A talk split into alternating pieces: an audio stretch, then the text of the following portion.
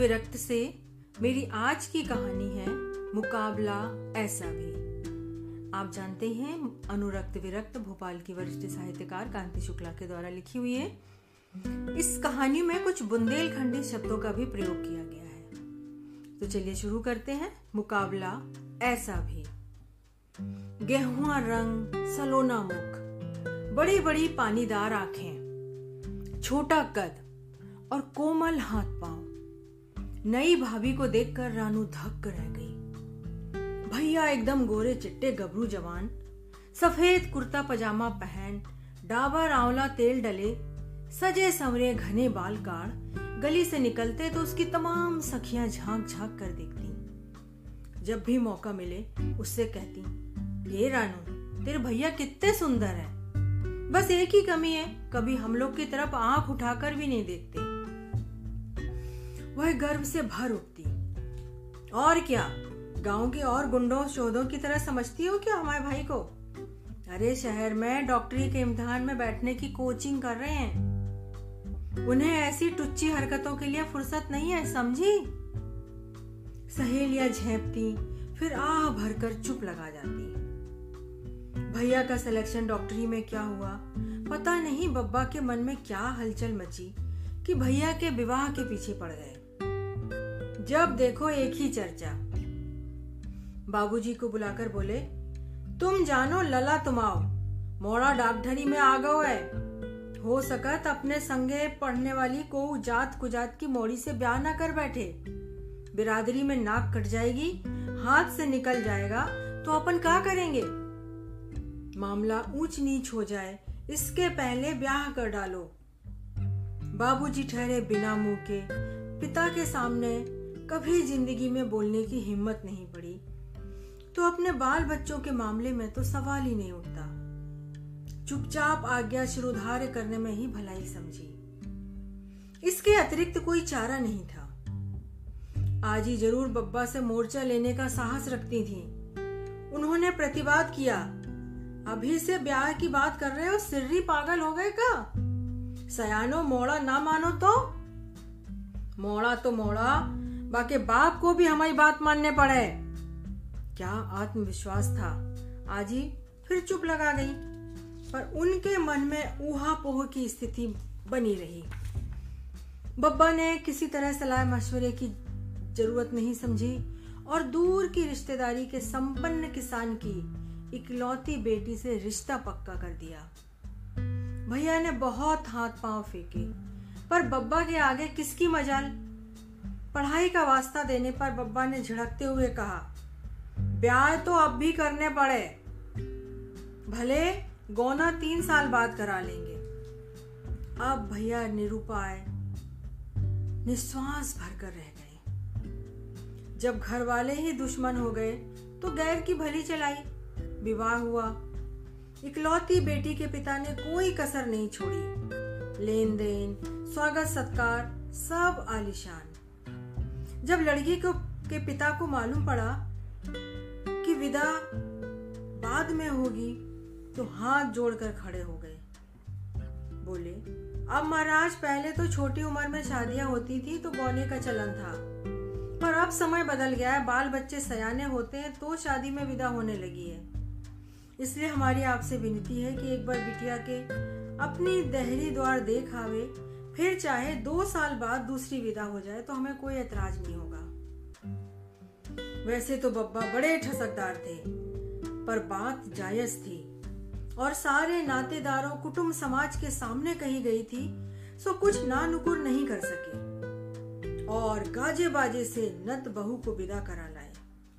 भैया तो सारे रस्म रिवाज के बीच ऐसा मुँह बनाए बैठे रहे कि सारी सज धज पर पानी फेरने को मुस्तैदी से तैयार। पर भीड़ भाड़ के बीच उनका मुख निखारने की फुर्सत किसे थी?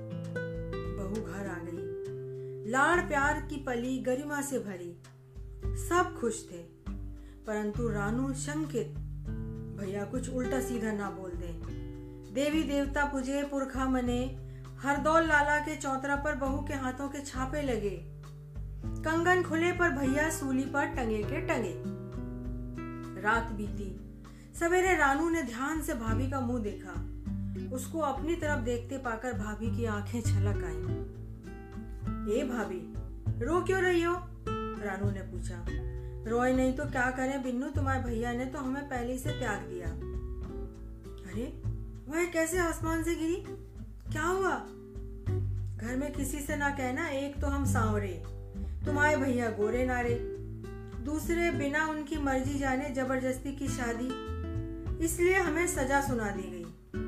कह रहे हैं, बब्बा, आजी, बाबू, अम्मा के लिए इस घर में आई हो तो खूब अच्छे से रहो। खाओ, पियो, उनकी सेवा करो और मौज करो। उनसे कोई मतलब नहीं रखना।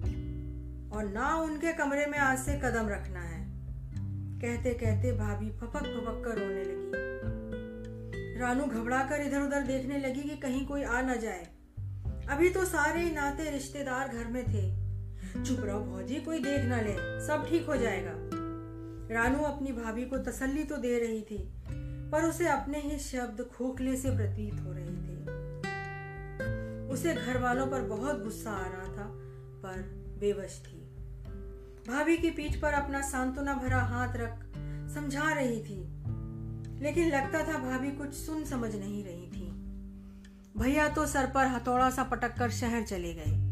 सबने बहुत रोका कि अभी नई ब्याहुली बहू है घर में, उसके जाने के बाद जाना, पर एक न सुनी भैया ने। इधर भैया का जाना हुआ, उधर भाभी ने सल्फास की गोलियाँ खा ली। किसानों के घर में अनाज को कीड़ों से बचाने के लिए सल्फास अक्सर रखा ही रहता है। दुर्भाग्य की मार। जिस कमरे में भाभी थी, उसी में अलमारी के ऊपर शीशी रखी थी। वो तो उसी वक्त भाभी के लिए दोपहर का खाना लेकर रानू पहुँची तो देखा भाभी बुरी तरह छटपटा रही थी। देखते देखते एक जोरदार उल्टी हुई और तेज बदबू सब तरफ़ फैल गई। रानू चिल्लाकर भागी। सब भागे आए वैद्य जी को बुलाया गया। वे भी उल्टी कराने की कोशिश कर रहे थे, पर बहू को होश ही नहीं आ रहा था। गाँव के प्रधान अपनी जीप में डाल तेज़ी से मेडिकल कॉलेज की तरफ़ ले चले। शादी की खुशी मातम में बदल गई। मेडिकल के डॉक्टरों ने जी जान लगा दी और स्थिति काबू में कर ली। डॉक्टर कह रहे थे, वो तो उल्टी हो गई, वरना कौन बचता है? सही समय चिकित्सा मिल गई, पर हालत अभी नाजुक थी। कम से कम 10-15 दिन तो अस्पताल में रहना ज़रूरी था। इसलिए तीमारदारी में रानू को बुला लिया गया। रानू बड़े मन से सेवा में जुट गई। जब भाभी को होश आया तो सबकी जान में जान आई। बहू के मायके वाले आ गए थे उसके पिता भाई फनफनाते घूम रहे थे। इकलौती लाडली बेटी की ये हालत राक्षसों ने कर दी, छोड़ेंगे नहीं। मरने मारने को तैयार। लेकिन भाभी ने ही अपने पिता और भाइयों को समझाया, जो हुआ हमारी गलती से हुआ, किसी का दोष नहीं। जब हम बच गए तो क्यों हाय तौबा मचा रहे हो? भाभी तो मेडिकल कॉलेज से ही अपने मायके चली गई। न चौथी चली, न लिबुआ आए। गाँव के हर घर में यही चर्चा थी। पुलिस केस न बन जाए, ऐसी कोशिश की गई। बब्बा अपनी जिद पर पछता रहे थे। छो भरे बार बार कहते, ऐसी अनहोनी तो कभी ना हुई। बुढ़ापे में बनी बनाई इज़्ज़त चली गई। बहू के मायके वालों को मुँह दिखाने लायक ना छोड़ा इस नालायक लड़के ने। ऐसा जानते तो ना करते शादी। इस अप्रत्याशित घटना ने पूरे घर को सहमा दिया था। धीरे धीरे सब्र हुआ। अब पढ़ाई पूरे करने दो, खुद समझ आ जाएगी, फिर विदा करा लेंगे। ब्याहता तो नहीं छोड़ सकता।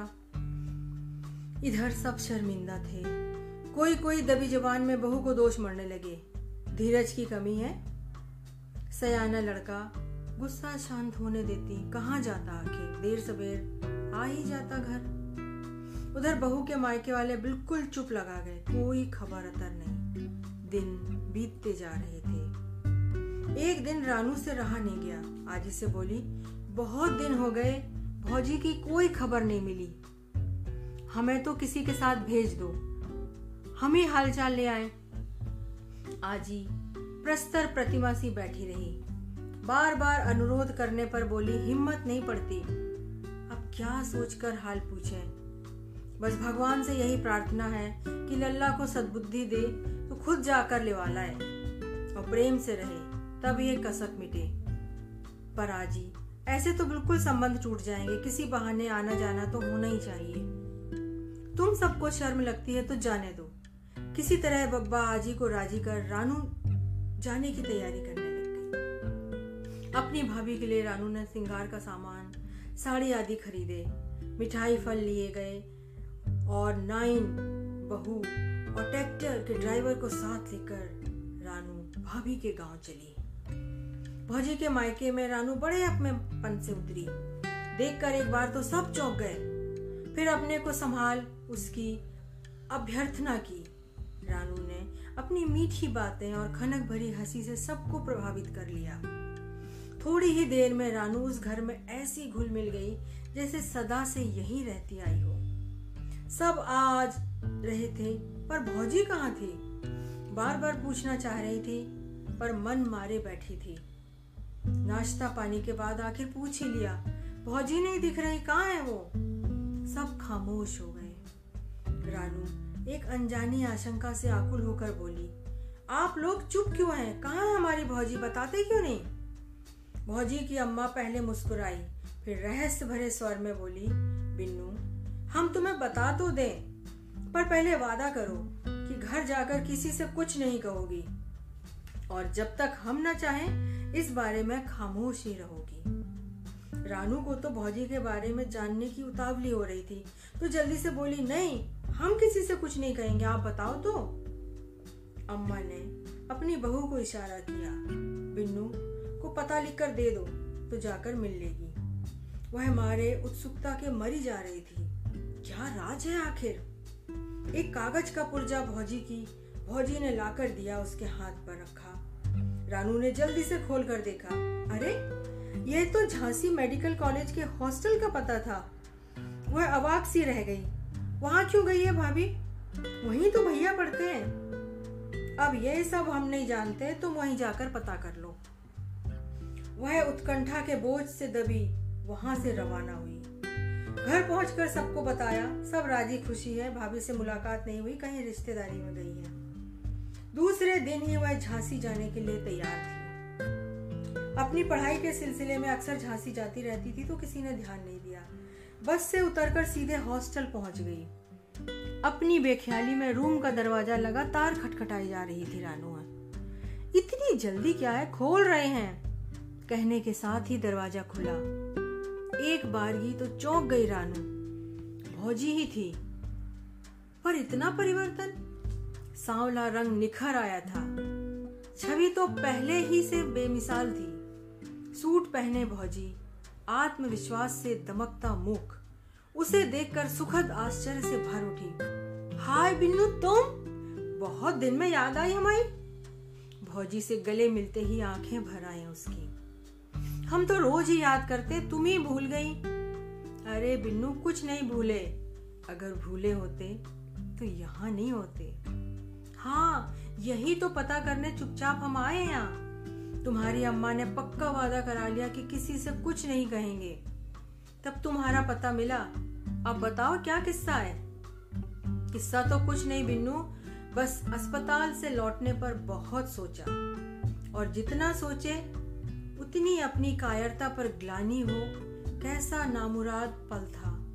जब ऐसी कमज़ोरी मन में आई तब तक इंटर का रिज़ल्ट निकल आया था? तुम्हें तो मालूम है, उस समय हम चिरगांव के सरदार पटेल इंटर कॉलेज से साइंस साइट कर रहे थे। डिवीज़न भी फ़र्स्ट आई। बस लक्ष्य सोच लिया। झांसी में कोचिंग करके मेडिकल का टेस्ट दिया और सफलता प्राप्त की। भाग्य देखो, झांसी मेडिकल कॉलेज ही मिल गया।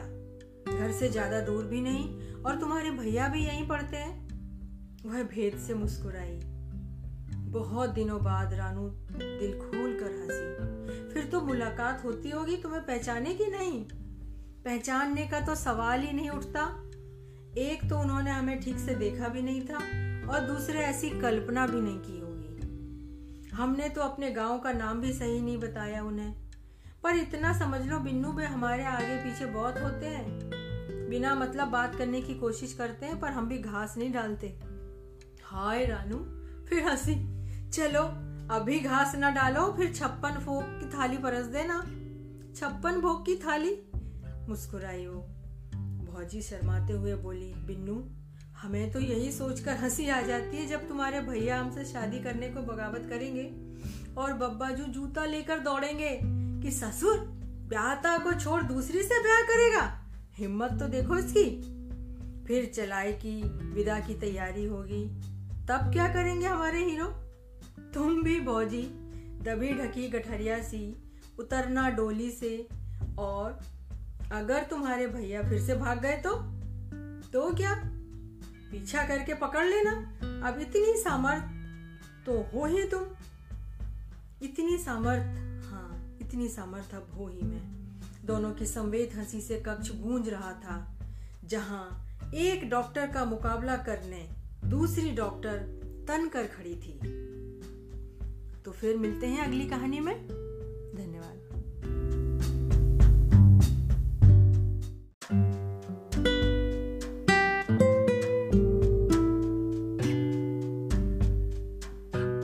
अनुरक्त विरक्त से मेरी आज की कहानी है मुकाबला ऐसा भी।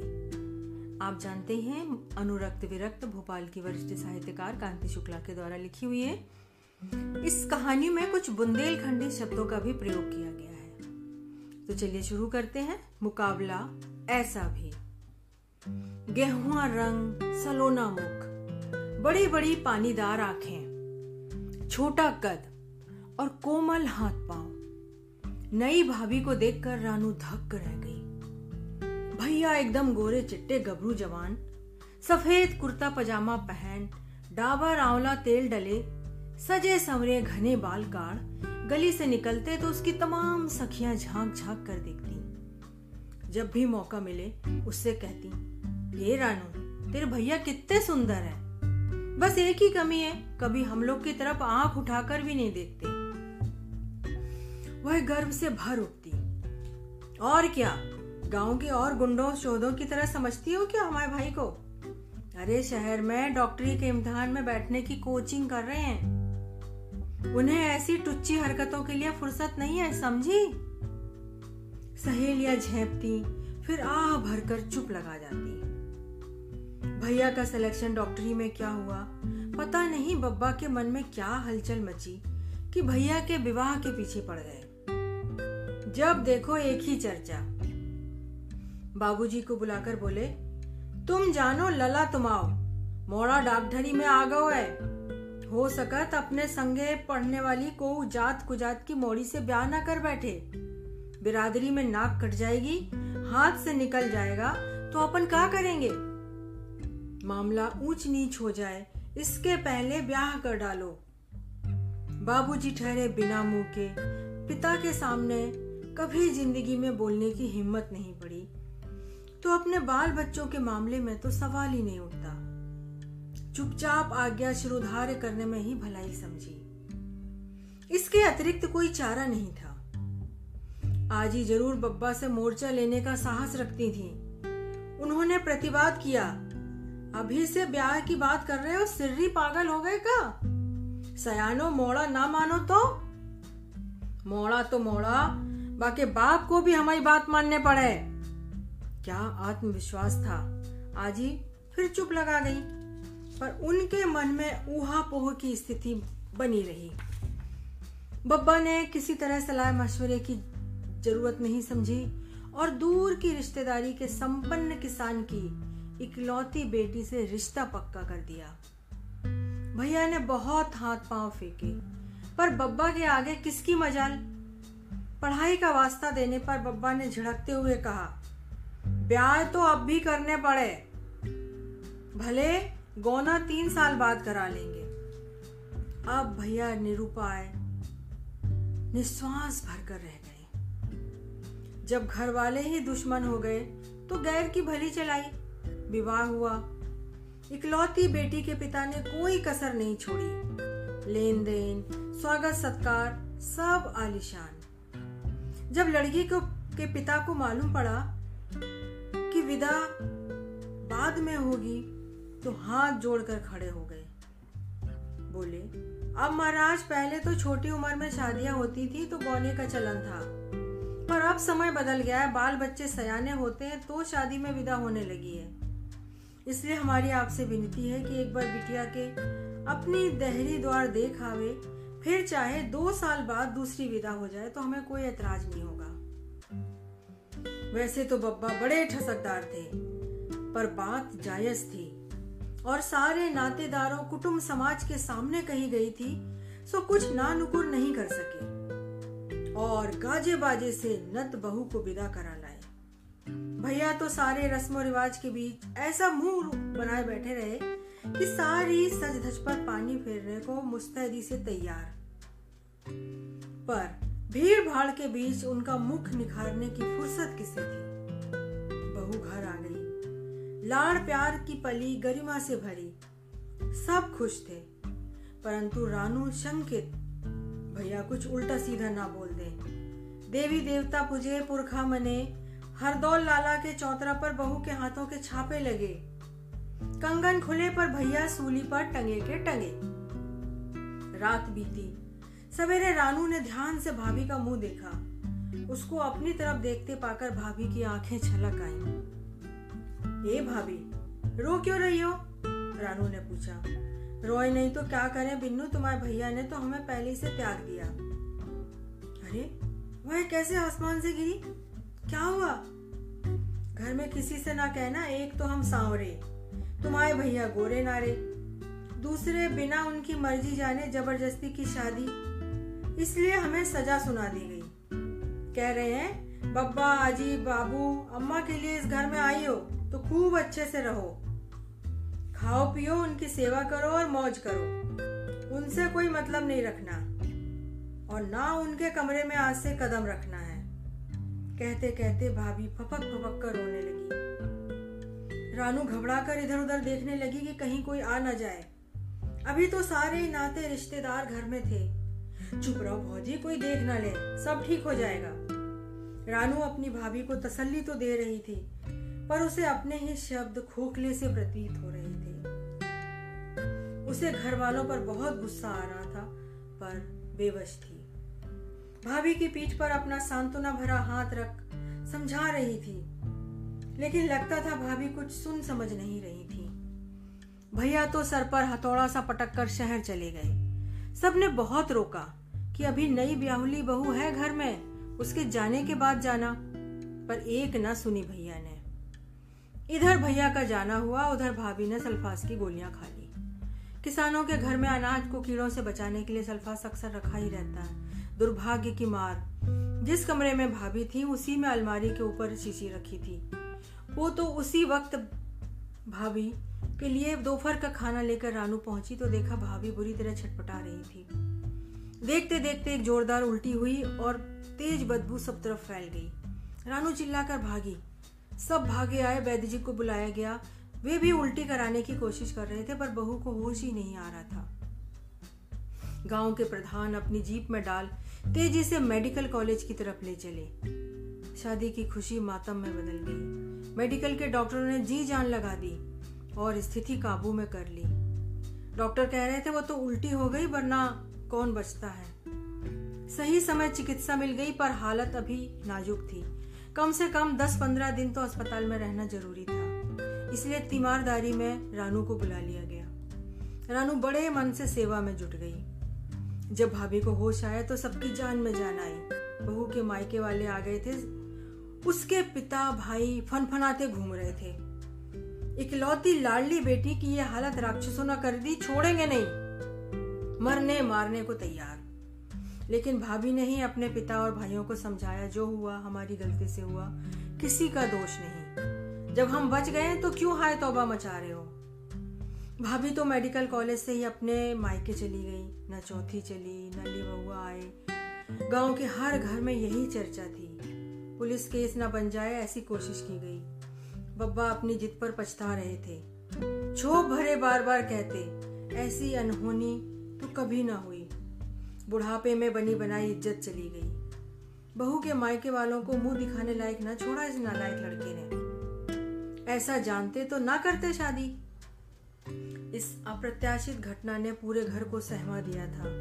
धीरे धीरे सब्र हुआ। अब पढ़ाई पूरे करने दो, खुद समझ आ जाएगी, फिर विदा करा लेंगे। ब्याहता तो नहीं छोड़ सकता। इधर सब शर्मिंदा थे। कोई कोई दबी जबान में बहू को दोष मरने लगे। धीरज की कमी है। सयाना लड़का गुस्सा शांत होने देती, कहाँ जाता आखिर? देर सवेर आ ही जाता घर। उधर बहू के मायके वाले बिल्कुल चुप लगा गए। कोई खबर अतर नहीं। दिन बीतते जा रहे थे। एक दिन रानू से रहा नहीं गया। आजी से बोली, बहुत दिन हो गए। भौजी की कोई खबर नहीं मिली। हमें तो किसी के साथ भेज दो। हम ही हालचाल ले आए। आजी प्रस्तर प्रतिमा सी बैठी रही। बार बार अनुरोध करने पर बोली, हिम्मत नहीं पड़ती। अब क्या सोचकर हाल पूछे?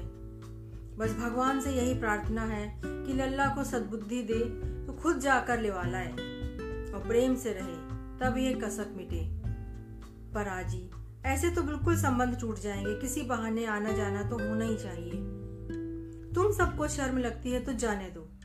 किसी तरह बब्बा आजी को राज़ी कर रानू जाने की तैयारी करने लग गई। अपनी भाभी के लिए रानू ने सिंगार का सामान, साड़ी आदि खरीदे, मिठाई फल लिए गए और नाइन बहू और ट्रैक्टर के ड्राइवर को साथ लेकर रानू भाभी के गाँव चली।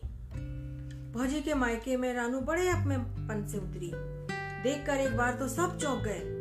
फिर अपने को संभाल उसकी अभ्यर्थना की। रानू ने अपनी मीठी बातें और खनक भरी हँसी से सबको प्रभावित कर लिया। थोड़ी ही देर में रानू उस घर में ऐसी घुल मिल गई, जैसे सदा से यही रहती आई हो। सब आज रहे थे, पर भौजी कहाँ थी? बार बार पूछना चाह रही थी, पर मन मारे बैठी थी। नाश्ता पानी के बाद आखिर पूछ ही लिया, भौजी नहीं दिख रही, कहाँ है वो? सब खामोश हो गए। रानू एक अनजानी आशंका से आकुल होकर बोली, आप लोग चुप क्यों हैं? कहाँ है हमारी भौजी? बताते क्यों नहीं? भौजी की अम्मा पहले मुस्कुराई, फिर रहस्य भरे स्वर में बोली, बिन्नू, हम तुम्हें बता तो दें, पर पहले वादा करो कि घर जाकर किसी से कुछ नहीं कहोगी, और जब तक हम न चाहें, इस बारे में खामोश ही रहोगी। रानू को तो भौजी के बारे में जानने की उतावली हो रही थी तो जल्दी से बोली, नहीं हम किसी से कुछ नहीं कहेंगे, आप बताओ तो। अम्मा ने अपनी बहू को इशारा किया, बिन्नू को पता लिख कर दे दो तो जाकर मिल लेगी। वह मारे उत्सुकता के मरी जा रही थी। क्या राज है आखिर? एक कागज़ का पुर्जा भौजी की, भौजी ने लाकर दिया उसके हाथ पर रखा। रानू ने जल्दी से खोल कर देखा। अरे यह तो झांसी मेडिकल कॉलेज के हॉस्टल का पता था। वह अवाक सी रह गई। वहाँ क्यों गई है भाभी? वहीं तो भैया पढ़ते हैं। अब ये सब हम नहीं जानते, तुम वहीं जाकर पता कर लो। वह उत्कंठा के बोझ से दबी, वहाँ से रवाना हुई। घर पहुंचकर सबको बताया, सब राज़ी खुशी है, भाभी से मुलाकात नहीं हुई, कहीं रिश्तेदारी में गई है। दूसरे दिन ही वह झांसी जाने के लिए तैयार थी। अपनी पढ़ाई के सिलसिले में अक्सर झांसी जाती रहती थी तो किसी ने ध्यान नहीं बस से उतरकर सीधे हॉस्टल पहुँच गई।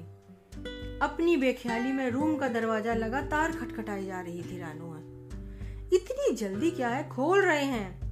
कहने के साथ ही दरवाज़ा खुला। एक बार ही तो चौंक गई रानू। भौजी ही थी। पर इतना परिवर्तन? सांवला रंग निखर आया था। छवि तो पहले ही से बेमिसाल थी। सूट पहने भौजी। आत्मविश्वास से दमकता मुख उसे देखकर सुखद आश्चर्य से भर उठी। हाय बिन्नू, तुम? बहुत दिन में याद आई हमारी। भौजी से गले मिलते ही आँखें भर आई उसकी। हम तो रोज ही याद करते, तुम ही भूल गई। अरे बिन्नू, कुछ नहीं भूले। अगर भूले होते तो यहाँ नहीं होते। हाँ यही तो पता करने चुपचाप हम आए यहाँ। तुम्हारी अम्मा ने पक्का वादा करा लिया कि किसी से कुछ नहीं कहेंगे। तब तुम्हारा पता मिला। अब बताओ, क्या किस्सा है? किस्सा तो कुछ नहीं बिन्नू, बस अस्पताल से लौटने पर बहुत सोचा। और जितना सोचे, उतनी अपनी कायरता पर ग्लानी हो, कैसा नामुराद पल था। जब ऐसी कमज़ोरी मन में आई, तब तक इंटर का रिज़ल्ट निकल आया था। तुम्हें तो मालूम है, उस समय हम चिरगांव के सरदार पटेल इंटर कॉलेज से साइंस साइट कर रहे थे। डिवीज़न भी फ़र्स्ट आई, बस लक्ष्य सोच लिया।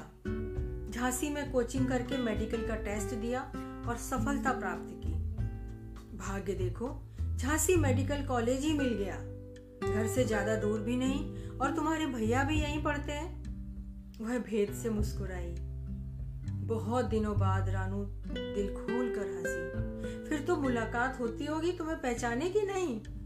पहचानने का तो सवाल ही नहीं उठता। एक तो उन्होंने हमें ठीक से देखा भी नहीं था और दूसरे ऐसी कल्पना भी नहीं की होगी। हमने तो अपने गाँव का नाम भी सही नहीं बताया उन्हें। पर इतना समझ लो बिन्नू भी हमारे आगे पीछे बहुत होते हैं। बिना मतलब बात करने की कोशिश करते हैं, पर हम भी घास नहीं डालते। हाय रानू, फिर हँसी। चलो अभी घास ना डालो, फिर छप्पन भोग की थाली परस देना। छप्पन भोग की थाली? मुस्कुराई वो। भौजी शर्माते हुए बोली, बिन्नू, हमें तो यही सोचकर हँसी आ जाती है जब तुम्हारे भैया हमसे शादी करने को बगावत करेंगे और बब्बा जो जूता लेकर दौड़ेंगे कि ससुर, ब्याहता को छोड़ दूसरी से ब्याह करेगा? हिम्मत तो देखो इसकी। फिर चलाई की विदा की तैयारी होगी। तब क्या करेंगे हमारे हीरो? तुम भी भौजी दबी ढकी गठरिया सी, उतरना डोली से, और अगर तुम्हारे भैया फिर से भाग गए तो? तो क्या? पीछा करके पकड़ लेना। अब इतनी सामर्थ तो हो ही तुम। इतनी सामर्थ हाँ इतनी सामर्थ अब हो ही मैं। दोनों की संवेद हँसी से कक्ष गूंज रहा था, जहाँ एक डॉक्टर का मुकाबला करने दूसरी डॉक्टर तन कर खड़ी थी। तो फिर मिलते हैं अगली कहानी में। धन्यवाद।